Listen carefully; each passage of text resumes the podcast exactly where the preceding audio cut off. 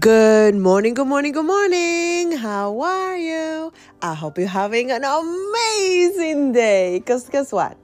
I am. And I want to share something that I experienced the other day that it goes right in line with what we were talking about yesterday about somatic experiencing and trauma and how we learn things and that we outgrow and then we don't even notice.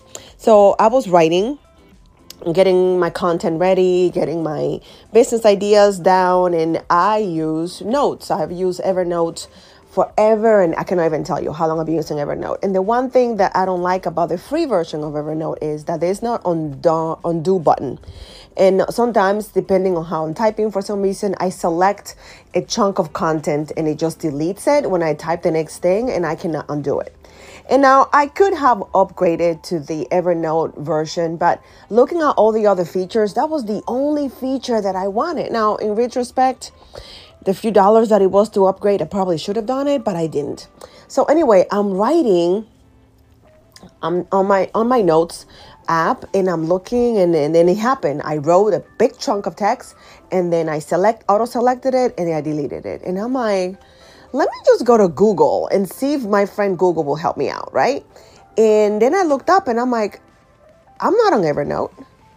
I have not been using Evernote for the longest time. I have been using the Apple Notes version of Evernote.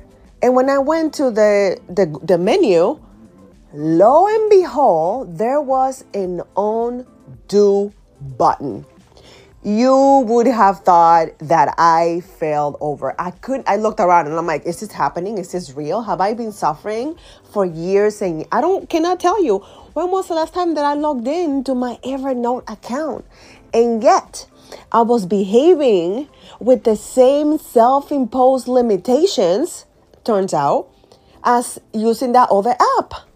So I wonder in that moment, like immediately, what other self imposed limitations have I been suffering with that I don't need to, that are not part of what my life is right now?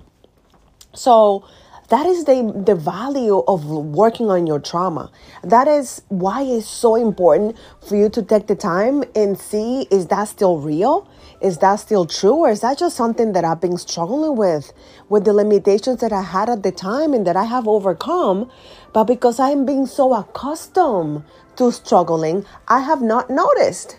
I'm telling you, every time I use my my notes app now, I just chuckle. I'm like, girl, you were tripping. That was silly. That was silly. Trauma is no joke.